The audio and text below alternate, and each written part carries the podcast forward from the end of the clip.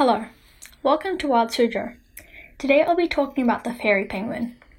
Seeing the name, you would expect quite a magical creature, and you won't be let down. Fairy penguins are found on the coast of Australia and New Zealand. These penguins spend about 80% of their life in water, looking for food. It swims at around 2 to 4 kilometers per hour.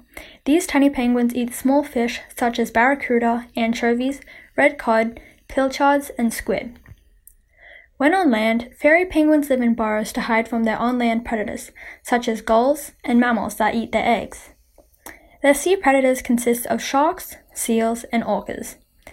The fairy seal population is around 350 to 600,000 birds.